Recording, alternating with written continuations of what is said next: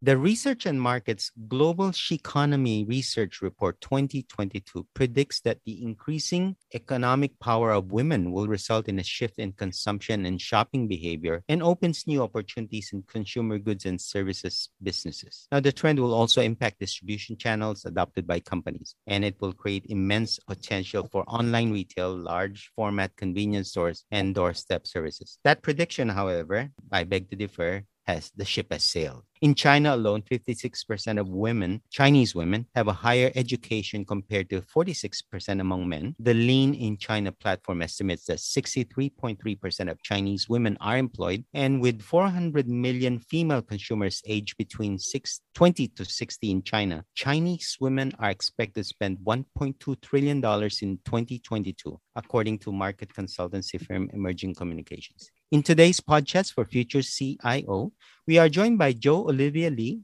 Chief Operating Officer at Lendor, a circular technology startup in Singapore, for her view on the she economy opportunities in Asia. Joe, welcome to Podchats for Future CIO. Thank you for having me, Alan. Let's start off with this. Do you agree with the assessment that there is a real potential of a she economy, or is this just another marketing tactic that businesses are exploiting?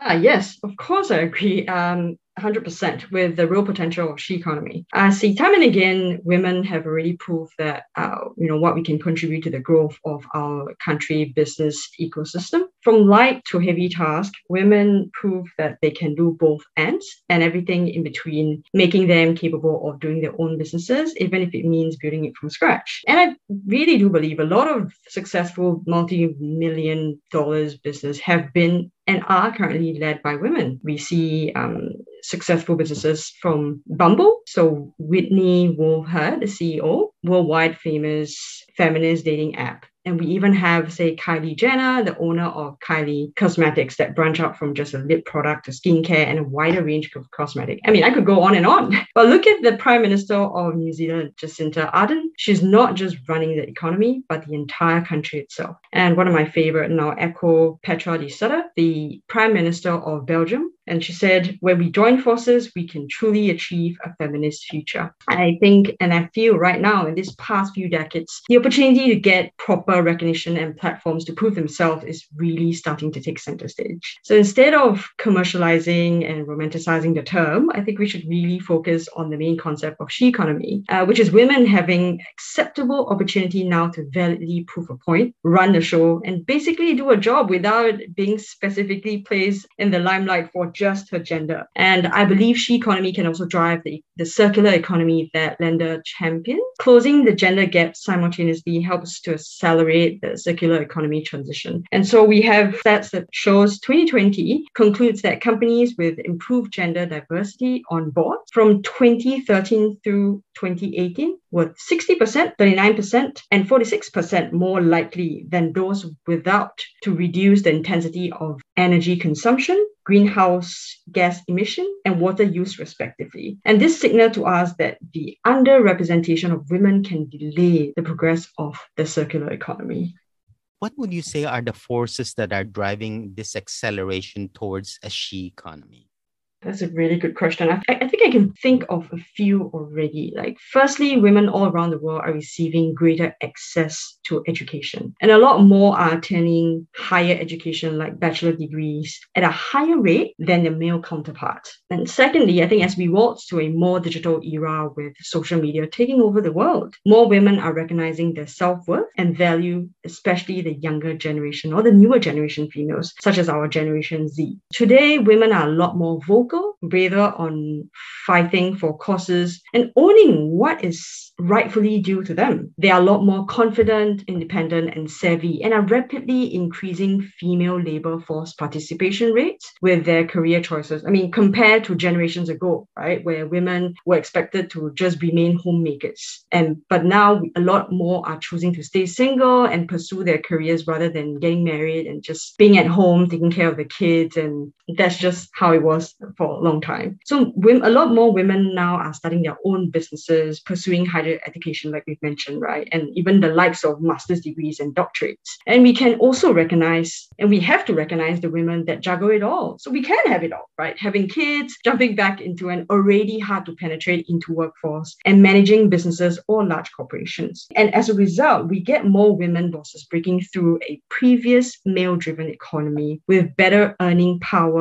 We women now become the bigger consumer of things like health and wellness, real estate, media and entertainment, or not to mention travel, which is so much, you know, easier now and so much more freer for us to do than, than before. And women now are generating more demands for housing, for consumer appliances, fancy cars, and other goods. So, and, and to give a stats to close this off, is that a Catalyst study in 2020 also indicated that women control $31 billion of global spending that speaks a lot about how much they are driving not just the she economy, but the global economy as well. Talking about the workforce itself, uh, the workplace environment, we've seen a large change in the workplace environment over the last couple of years, thanks in part to the COVID pandemic and the restrictions on mobility that is placed. From your perspective, how has this impacted women in the workplace?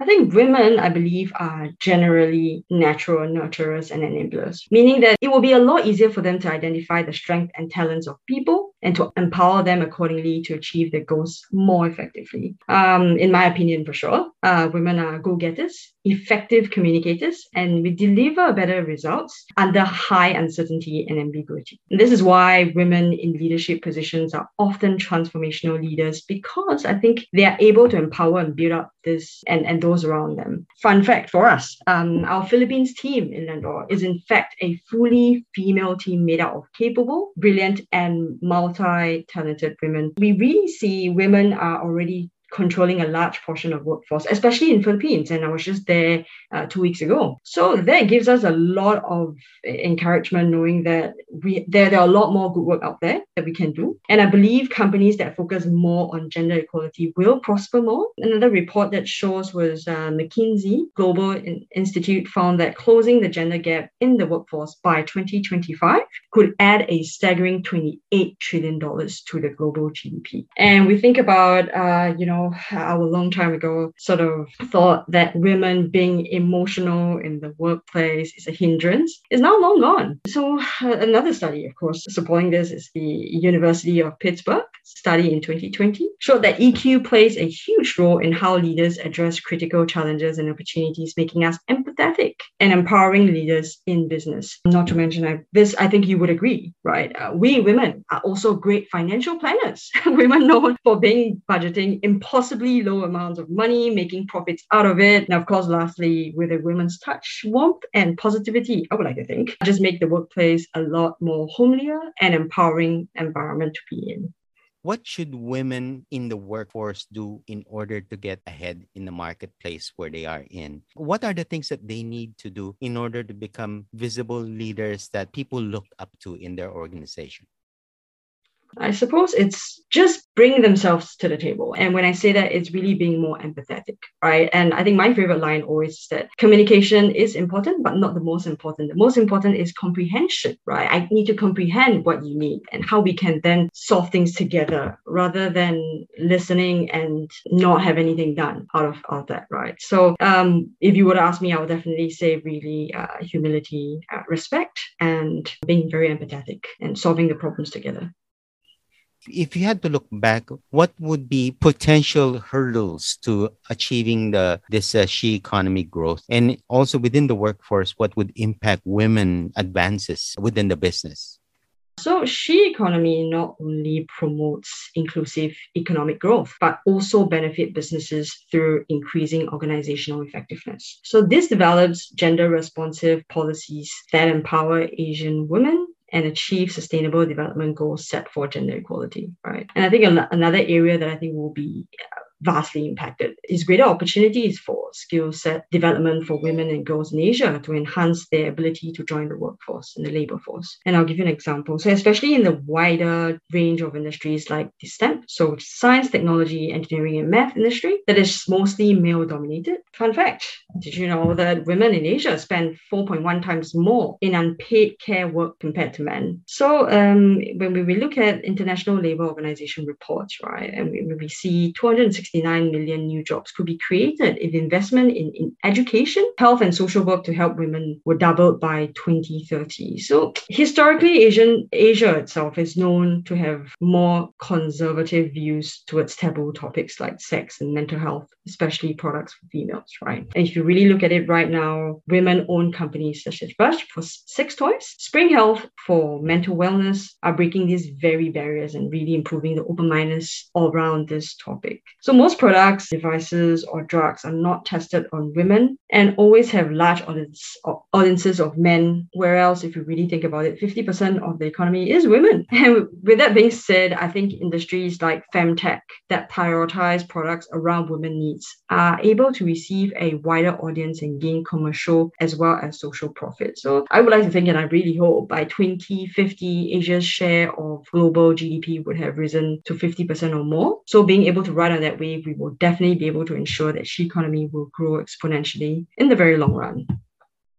And with that, I wanted to ask you, what is your advice to, okay, and we'll look at its uh, three different groups here. One are business leaders, regardless of gender, in terms of promoting both women in the workforce as well as the she economy. That's one group. Second is women themselves who aspire to become potential leaders in the future themselves. And lastly, the government, because at the end of the day, there the government still, at least my view is, the government still has a role towards improving gender equality, uh, not just in the workforce, but in society as a whole.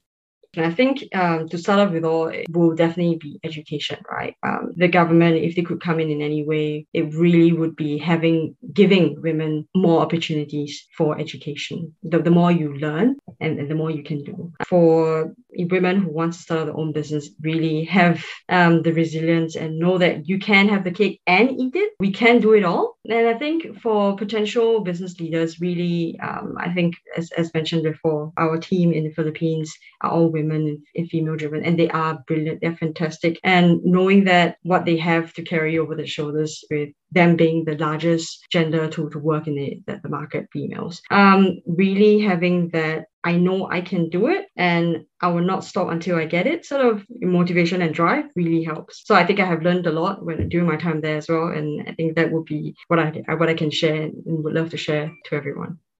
Joe, thank you for joining us on Podchats for Future CIO. Thank you very much, Alan. Thanks for having me.